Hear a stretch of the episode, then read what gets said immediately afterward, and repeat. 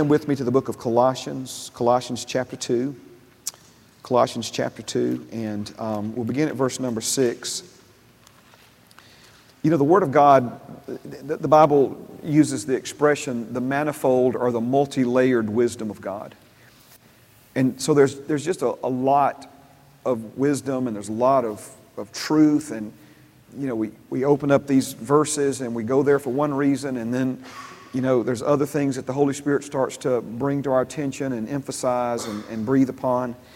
Um, I use the example of like, it can look like a fire is completely out till you start, you know, breathing on it, and all of a sudden those coals start to glow. And sometimes we go to a verse and it's like the Holy Spirit will start breathing on it, and certain portions of that verse will start to glow, and it's like He's, you know, breathing on that right now for us. And, and so we, we may be here for a little while because we haven't even really gotten to the original reason that I feel like the Holy Spirit led us um, to this passage. Uh, but continuing our study on the subject of walking by faith. Um, Colossians chapter 2 and uh, verse number 6, it says, As you therefore have received Christ Jesus the Lord, so walk in him, rooted and built up in him, and established in the faith, as you have been taught, abounding in it with thanksgiving. Now, there's lots of ways that people define the Christian life, but the Christian life is simply what this says right here walking in Christ um, living in Him. The Bible uses a couple of different expressions. Um, the first is this word walk, and the other is a little more um, unique, I guess, uh, but it's the word conversation. The Bible, for instance, speaks of Paul's previous life um, in Judaism before he was converted and became a born again believer, a spirit filled believer. He referred to it as his conversation among the Jews. And he, and he wasn't talking about like gathering around, around the water cooler and, and shooting the breeze. Um, it's literally breaking your life down to moment by moment, word by word, because the words of our mouth chart the course that our lives follow, and then step by step so when he says, so walk in him, he's talking about your daily life. And, and not just in a general sense, but in a very specific sense. So again, our conversation, our walk, um, he's, he's speaking of the, the moment by moment unfolding, um, developing, if you will, of our individual lives. So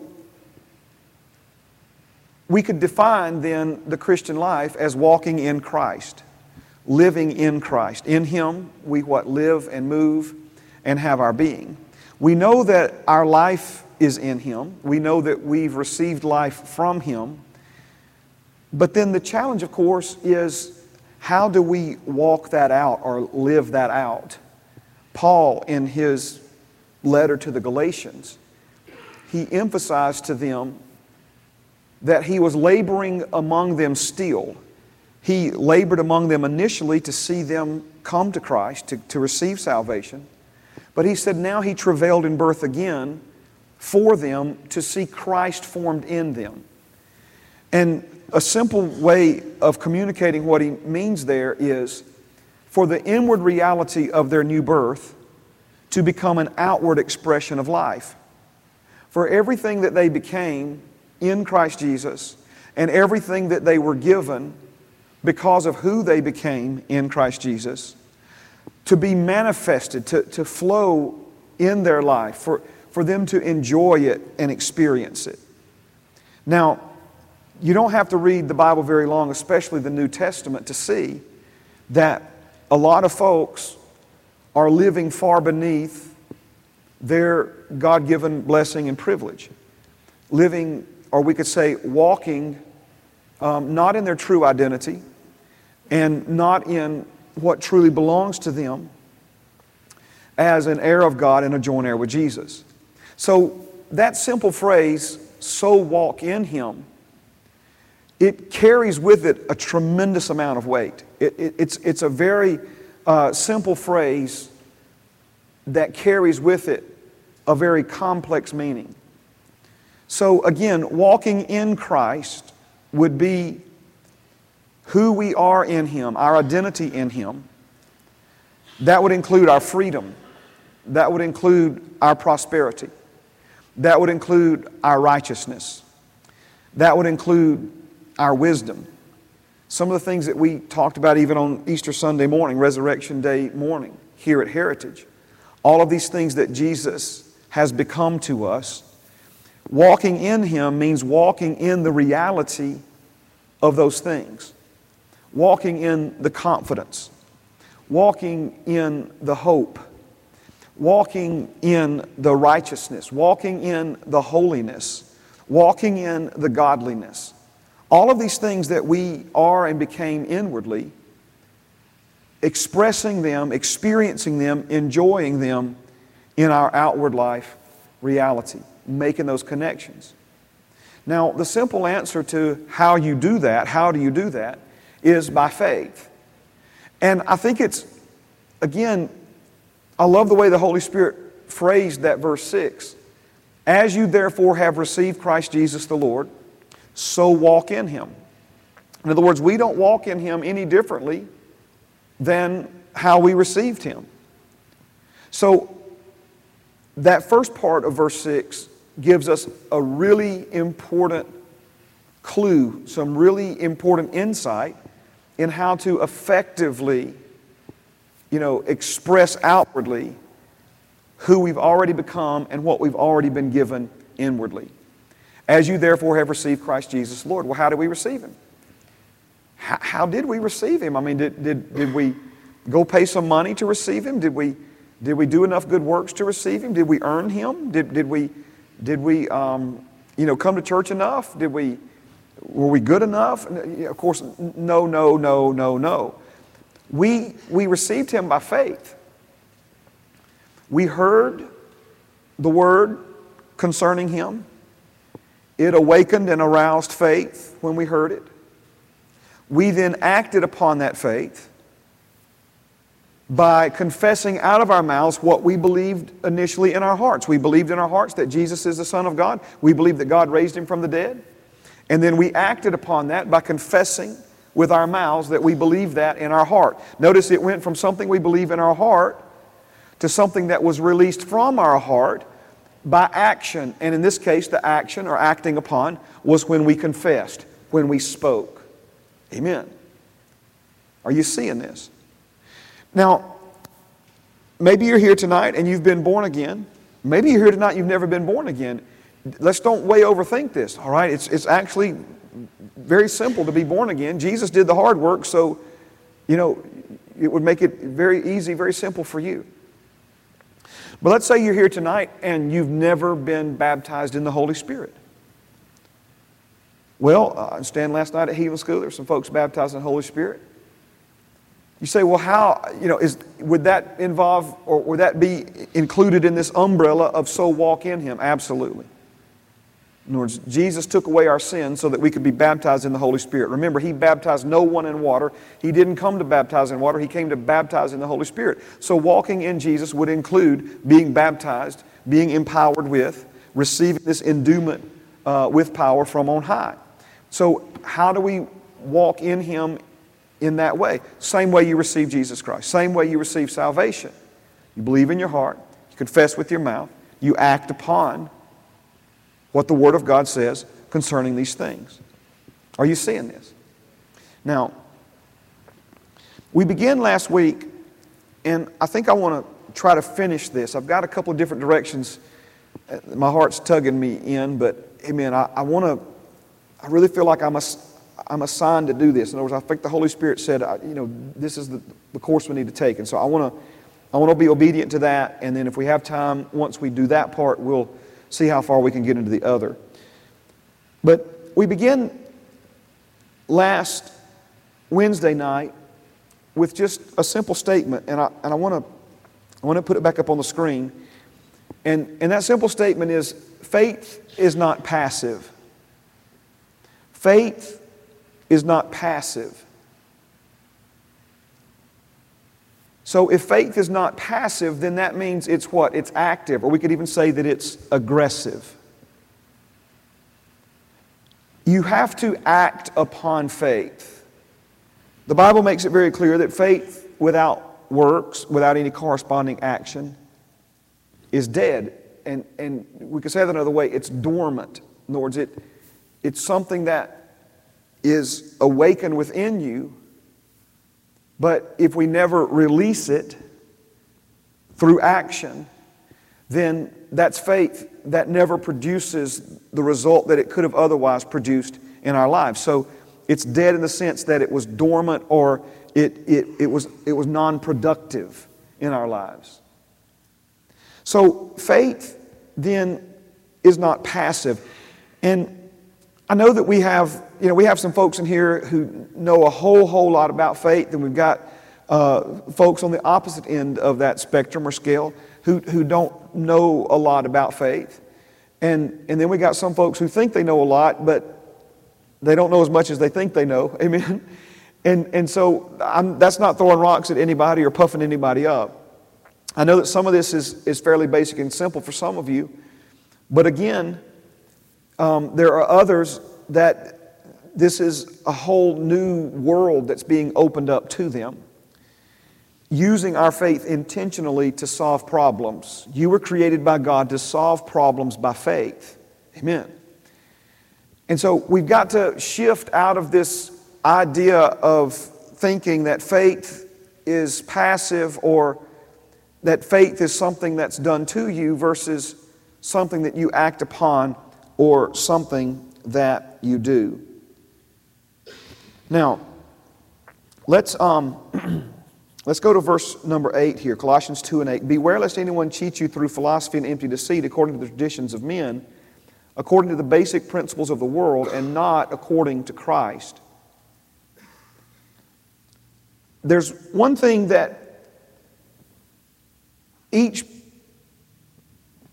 um, part of this, you know, we got a list here philosophy, empty deceit, traditions of men, basic principles, principles of the world. So, all four of those things are speaking of something different but they do have one thing in common, and that is they're, they're each one different contaminants or pollutants to faith. Each, each one of these things are things that involve our thinking, involve, you know, logic or, or, or rationale, you know, trying to you know, use our intellect, our intelligence. See, that's what the world says. The world says, no, no, you solve problems with your intellect. You solve problems with, with, your, with your mind. You, you solve problems um, with your thinking. And, and, and, and, and listen, obviously, God created the, the brain and gave us the ability to think. But our minds are highly susceptible to, to being deceived. Um, our, our minds, even what we see, we put so much confidence in what we see, like we've never been, been fooled by what we see when we've been fooled many times by what we see. So, again, we see that because these things appeal to the human intellect, they, they, they appeal to reason. That's the other word I was looking for a moment ago. Reason, logic, being you know, rational, these kinds of things. All of that appeals to, and notice that, that it's an effort on the enemy's part, and this is really, really important, so please hear me. It's an effort on the enemy's part to get you to shift out of your heart into your head. Out of your heart and into your head. Remember, faith is a function of the heart. With the heart, man believes. And Satan is absolutely terrified of your faith. The faith that you've been given is the victory that overcomes the world. You walking in Christ, as you, as you therefore receive Christ Jesus Lord, so walk in Him. You effectively walking in Him, in who you are and in what you've been given in Christ Jesus, is a tremendous threat to your enemy. And so, how is he going to try to keep you from doing that effectively? He's going to try to work on your inner, you know, that, that faith factor. He's going to try to keep you from operating and walking in faith because you can't effectively walk in who you are in Christ and in all that you've been given in Christ if you don't do it by faith. Are you seeing this? So if he can contaminate your faith, if he can pollute your faith, remember a double-minded man shouldn't expect to receive anything from God. If he can if he can shift you from the word of God in your heart into reasoning and logic and, and probability based thinking and these kinds of things, then he's going to be able to cheat you. He's, he's going to be able to, um, if, if, in other words, if someone is cheated, think about this for a moment now. If someone is cheated, we're, we're talking about something that, that either was yours, that you never experienced or or, or enjoyed. King James Version uses the word spoil here. And the idea is the spoils of war, where an enemy came into your home, came into your homeland, and cheated you, spoiled you, took from you what was yours, so that you would not be able to experience it or enjoy it. Are you seeing this? So, do you see how these things are related? As you therefore have received Christ Jesus, Lord, so walk in Him. We walk in Him by faith. So, how is it that our enemy is going to cheat us or spoil us, right? In other words, I'm sure I'm not the only one. I'm trying to think of like just examples in my life, you know, where some, someone cheated us. I've used the example of like, you know, you order some fries through the drive through and they only give you like, you know, two thirds of an order. And the idea is, you know, we paid for the whole order. Don't what? Cheat me. Notice, being cheated means something that, that you is yours, something that you should otherwise have, but for some reason someone else has it. Some, some, something or somebody else has taken that and, and is enjoying that instead of you. This is what it means to be cheated. You know, what Father has given to you is spelled out clearly in the Word. Um, this, I've said this before, this is not, this is not a, a, a wish book. Um, I'll, I'll kind of date myself now, eh, but um, you know, that we live now in the days of Amazon and all that stuff. I still remember when we got the J.C. Penney and the Sears and Roebuck catalog. Especially the one at, I heard an amen over here, so I'm going to talk over here, right? Especially the one at Christmas when they had all the toys. Oh, man. Right? They even, I think, called it a wish book, you know. Um, and I think sometimes we look at the Word of God as like a, a wish book. This, my friend, this is not a wish book, this is an inventory. This, this is spelling out who you are in Christ and what belongs to you because of who you are in Christ. This is not what God is going to give you, it's what He has already given you. And so, if we're not enjoying these things, we are effectively being cheated out of them. Are you seeing this? If whom the Son has set free is free indeed, and we're still living as born again believers in some form of entanglement, in some form of bondage, in some life reality that is less than freedom, right? Then, then our freedom is, is, being, is being spoiled. It's, it's, being, it's being cheated. We're not getting the full order of our freedom. We're, we're, not, we're not getting to enjoy, you know, every fry in our freedom fry pack. Are, are you seeing those? We're being cheated. It's, it's ours. But there's a reason, there, there's something going on here. He says, beware. I mean, number one, has Father given us things? Yes. Is it possible for what He has given to us to be, you know, taken from us, for, for us to miss out or to fall short or to, to not experience it in its fullness? Absolutely. So this is what He's, he's, you know, warning us about. And notice that the cheating takes place through philosophy, empty deceit, according to the tradition of men to the, and according to the basic principles of the world not according to Christ. Not according to Christ. And so, again, I'm trying to move past this. I feel like I've got another target I've got to hit tonight. But philosophy, empty deceit, traditions of men, basic principles of the world, all of these things are referring to different um, categories, different types or kinds of contaminants in, in our mind, in our thinking, that affect our faith, if not neutralize it altogether. All right, now, let's do this. I gave you a few of these verses last week. I'm going to I'm going to just start over in, um, let's go, you're in Colossians 2. Just skip down with me to verse 18.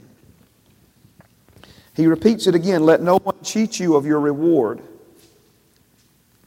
taking delight in false humility and worship of angels, intruding into, these, into those things which he has not seen, vainly puffed up by his fleshly mind, and not holding fast to the head, from whom all the body, nourished and knit together by joints and ligaments, grows with the increase that is from God. So I'm wanting, I'm wanting to emphasize tonight, I'm going to show you several more verses that are telling us to either hold fast or to lay hold. That's not speaking of, of some passive, you know, laid back, if God wants to give it to me, he'll figure out a way. No, no. This is talking about something proactive. This is talking about something um, aggressive, if you will, on our part. So holding fast to the head. Let me run through these kind of quickly. Philippians 3 and 12, Paul says, Not that I have already attained or am already perfected, but I press on that I may lay hold of that for which Christ Jesus has also laid hold of me. Lay hold of that for which Christ Jesus has also laid hold of me. Is this word to us tonight? Is this word to the body of Christ tonight? In other words, is this the Holy Spirit speaking to you and me tonight? It absolutely is. And notice, He's not telling us um, to let go, He's telling us to lay hold. He's telling us to take hold. 1 Timothy 6 and 12 Fight the good fight of faith, lay hold on eternal life, to which you were also called and have confessed the good confession in the presence of many witnesses. Now, this is Paul to his son in the faith, Timothy. Timothy's a born again believer, he's pastor of a megachurch. Are you, are you understand what I'm saying? But he's telling Timothy to lay hold on eternal life. He's talking about something that, that Timothy already has within him by virtue of his new birth. But now he's laying hold of these things. Remember, the inward reality of the new birth becoming an outward expression of life. He's saying, he's saying, Timothy, go after these things. Lay hold on these things. These are things that Jesus has already provided for you. These are things that Jesus has already given to you. These are things that, that are yours right now. You need to lay hold of these things. And notice how it coincides with fighting the good fight of faith. Think about it this way if he was only talking about something that Timothy would receive when he died, the only way for Timothy to lay hold of eternal life would be for him to perish. Do you see this? In other words, if, if, if, if eternal life is only something that you know, applies to someone, you know, when this life ends, then we go to enter into eternal life. No, no. Then he would say, Timothy, look, you know, you need to speed up this life and die so you can lay hold on eternal life. No, he's talking about laying hold on eternal life right here, right now, in this life. He continues that in verse 17 Command those who are rich in this present age not to be haughty, nor to trust in uncertain riches, but in the living God, who gives us richly all things to enjoy. Somebody needs to say amen right there. That was weak. Who gives us all things uh, who gives us richly all things to enjoy. Let them do good, that they be rich in good works, ready to give, willing to share, storing up for themselves a good foundation for the time to come, that they may lay hold on eternal life. One translation says, Take hold of what life really is. Take hold of what life really is. Amen. There's a lot of folks who are confused about what life really is. Amen. All right, let's keep moving here. Hebrews chapter 6 and verse 18. That by two immutable things in which it is impossible for God to lie, uh, we might have strong consolation who have fled for refuge to lay hold of the hope that is set before us. Those two immutable things, we could teach on that for a while, but I'll just briefly say that number one, God made a promise, and then to add security to that promise, he entered into an oath or a blood covenant with Abraham. Not because God needed to swear um, to honor his word, but God entered into that oath. He swore to Abraham because that was something Abraham understood. That is, that is Father God relating to Abraham on Abraham's level. Are you seeing this? So when he, when he says, Look, I prom- this is my promise to you, Abraham, and so that you will have confidence, a confident expectation, that's what hope is, that I'm going to fulfill what I've promised. I will now enter into a blood covenant and swear an oath to you that I will see my word through to fulfillment and completion in your life. And so we see that Father God has also entered into a covenant, blood covenant, where our promises and provisions are concerned. And so that we also might have strong consolation.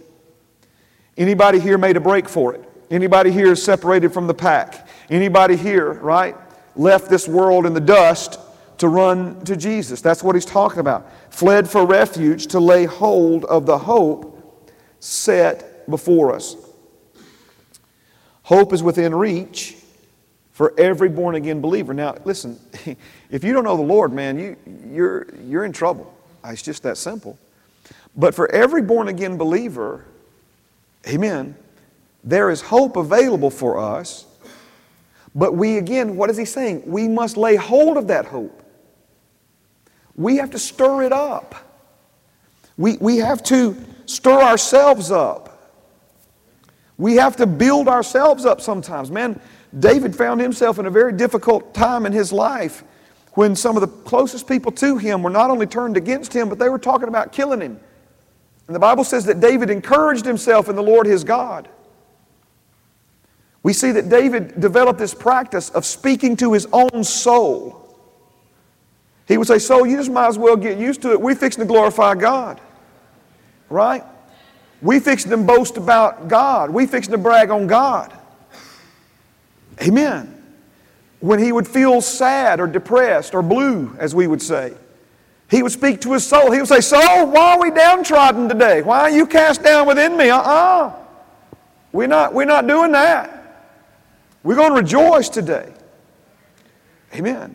So this, these are practical ways we can lay hold of the hope set before us. In other words, that water is set before me right now. In other words, Pops more than likely brought this up here for me.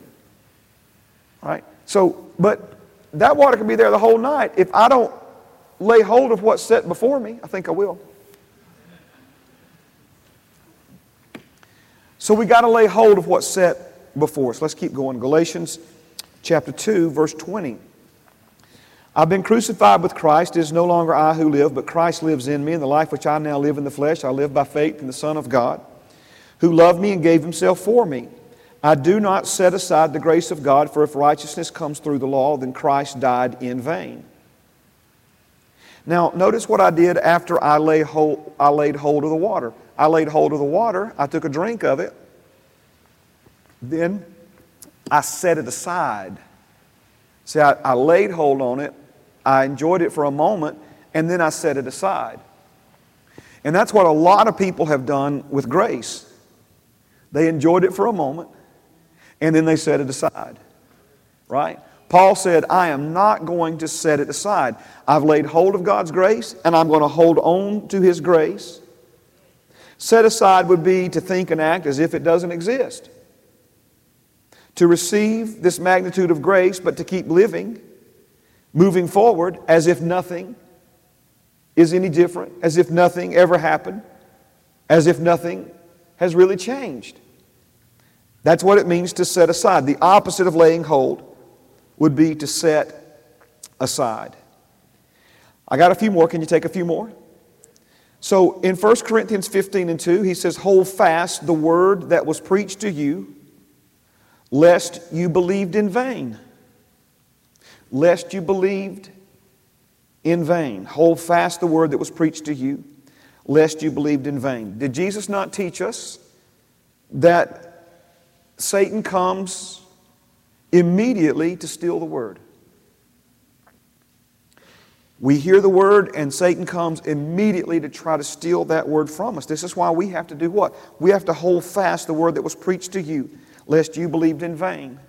I'm not trying to make anybody feel guilty tonight. This is not about shame, condemnation, or what have you, right? I see some of you taking notes. I see some of you not taking notes. You say, I'm not much of a note taker, Pastor Mark. That's fine, right? But again, everything that you do to hold fast to the word that you've been given, right? I think it was Henry Ford who said, Never trust your future or your fortune to your memory. All right? In other words, if the enemy's coming to steal it, I, I, you can love me, judge me, laugh at me now, later, or both. Amen. There are times when I have to go back and look over my own notes of a message I just preached. Because the enemy is trying to, to separate that word from us. And we must, again, faith is not passive. We must actively engage, put forth effort to hold fast the word that was preached to us. Hebrews 10 and 35. Therefore, do not cast away your confidence. This would be related to a setting aside. Do not cast away your confidence in this case, which has great reward. For you have need of endurance, so that after you have done the will of God, you may receive the promise. Now, we're going to come back to this verse and to this subject in the coming days. But let me, if I could, just take a moment right now and then we'll finish this list and be done for the night. To me, the golden text in the scripture concerning faith is what Jesus taught us in Mark, the 11th chapter. Now, obviously, there's, the Bible has a lot to say about faith, and I'm, I'm thankful for all of it, but, you know, there is if you, if you take Mark 11, 22, 23, 24, if, if Jesus never said that and it was never recorded by the Holy Spirit, there are a lot of things that we would not know what to do about or would not make sense. In other words, it's a, it's a linchpin, if you will. You understand? Like you take a, a hinge and a hinge and the linchpin is what holds them together, right? So you get all this stuff about faith in the New Testament, all this stuff about faith in the Old Testament, but Mark 11 is kind of what cinches all that together and makes it functional. And of course, this is when Jesus said, if, if we believe in our heart and do not doubt, speak to the mountain, the mountain, you know, be cast into the sea, that the mountain will obey you. And then he said, whatsoever things when you pray, Believe that you receive them, and you will have them. You don't wait till you receive it to believe you received it. And if you already received it, you wouldn't have to believe you received it because you would have already received it. Are you following me? If somebody says, hey, you know, I, um, I'm going to bring you a piece of chocolate cake. Well, if I believe that they're going to do that, I'm, I'm believing that I received it, man, I'm, i may not even, you know, I may like watch my calories that day to, to make room in preparation, anticipation, expectation for that piece of chocolate cake. And I'm believing that I'm going to receive it. I'm believing that it's coming, but it ain't there yet, right? But once the chocolate cake is there, I'm not believing that I receive it anymore because I've received it. There's no need for me to believe that I'm going to receive it. I've already received. Are you seeing this? So there is sometimes, and I, I know we can, the devil can exploit this if we allow him. But what Jesus taught us, in the context of this, is he spoke to the fig tree, he cursed the fig tree, but it wasn't until the next day that the fig tree had dried up from the roots. And the disciples were amazed and surprised by it, but Jesus was not. Jesus would have been surprised if the fig tree had not dried up from the roots. Amen. So there is this point where we pray and we believe that we receive. Again, it's not passive. Nothing about Mark 11 is passive when it comes to faith. active, aggressive, agenda setting, proactive, going after, pursuing, whatever it is. Amen. So notice how that fits in with this verse here. Do not cast away your confidence, which has great reward. A lot of folks, that passage we read in Colossians 2, I won't turn back to it, where he said, Let no one cheat you or spoil you from your reward. So what happens is we believe and we have confidence that, we're, that, that what we believe we've received, and we're just, again, in confident expectation of that coming. But if we're not careful, we will set aside or cast away our confidence. And the Bible's telling us not to do that. We, need of, we have need of endurance. Endurance is speaking about what? Hanging in there, holding on, so that after you've done the will of God, you may receive the promise.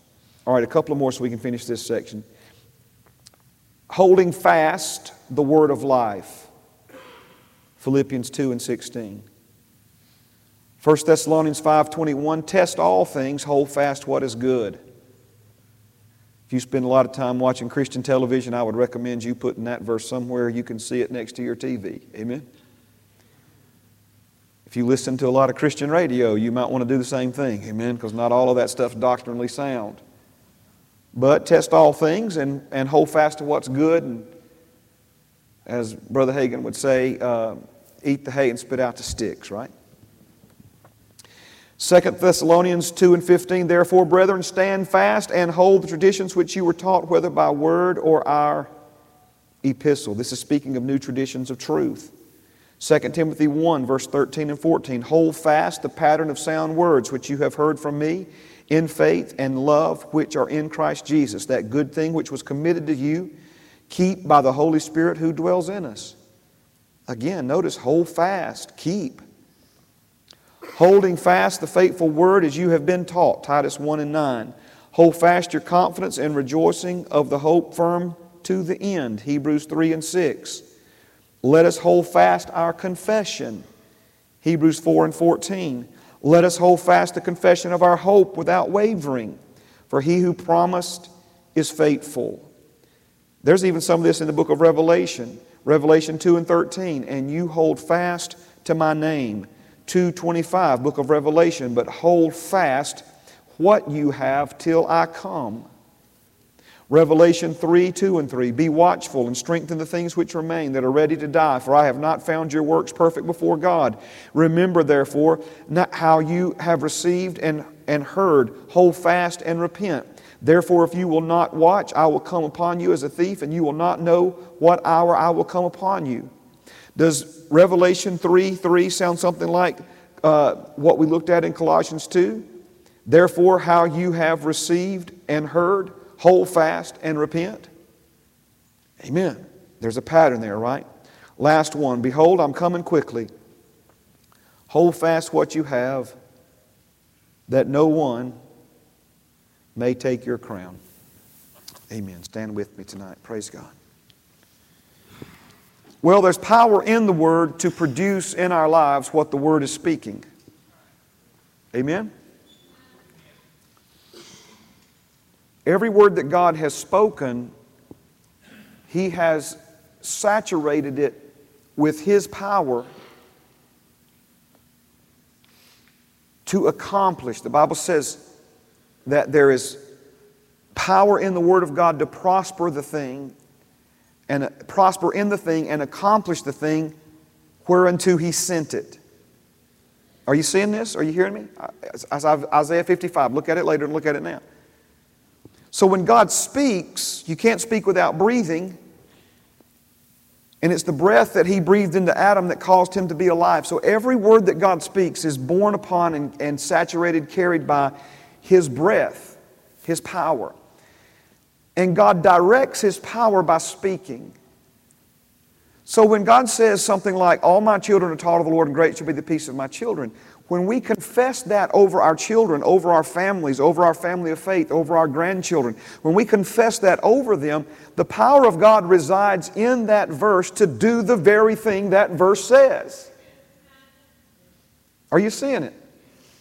So notice all these verses about laying hold, holding fast, do not set aside, do not cast away, hold fast the word.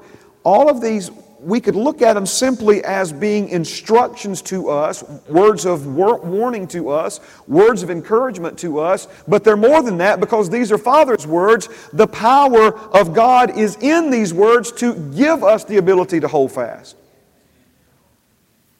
Amen. That's, no, that's what He's breathing into us tonight holding fast. Steadfast, immovable, always abounding in the work of the Lord. And we could go on and on and on with these. The Bible is full of verses that speak to this subject. So when you hear these religious cliches about letting go and letting God, excuse me, that's not what he said. That's the devil telling you, let go, let God. That's passive, see? That's passive. Father said, Whatever you bind on earth, having already been bound in heaven, will be bound on earth. Whatever you release on earth, having already been released in heaven, will be released on the earth. Are you seeing that? That's far from let go and let God. Amen. Are you getting anything out of this? All right, Father, thank you for your love. Thank you for your wisdom. Thank you for helping us tonight, Lord, to lay hold of the eternal life, Lord, that we've already been given, to lay hold of the wisdom and righteousness and prosperity and freedom that we've already been given, to lay hold of the hope that's set before us, to not cast away our confidence. Father, to not let the Word of God be stolen, but to hold fast. Lord, to not let our crown, our reward be stolen. Lord, there's folks who have given and sown and, and, and tithed and, and, and, and served and volunteered, Lord, for years and years and years. And Lord, you said the reward was for this life and the life that is to come.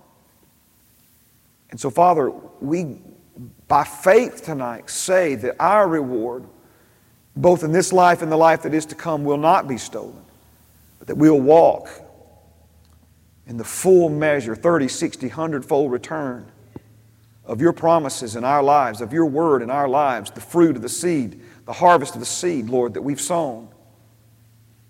It'll not be stolen. We'll not be cheated of our reward. We'll not be cheated, Father out of what belongs to us by silly traditions and philosophies and basic principles, not according to Christ, but according to faith, Father, according to what Jesus taught us. Walking in Him with the same simple faith that we received Him. We thank you for it in Jesus' name. Amen. And amen. Thank you so much for being here tonight. Shake somebody's hand, hug somebody's neck, love somebody in Jesus. Good things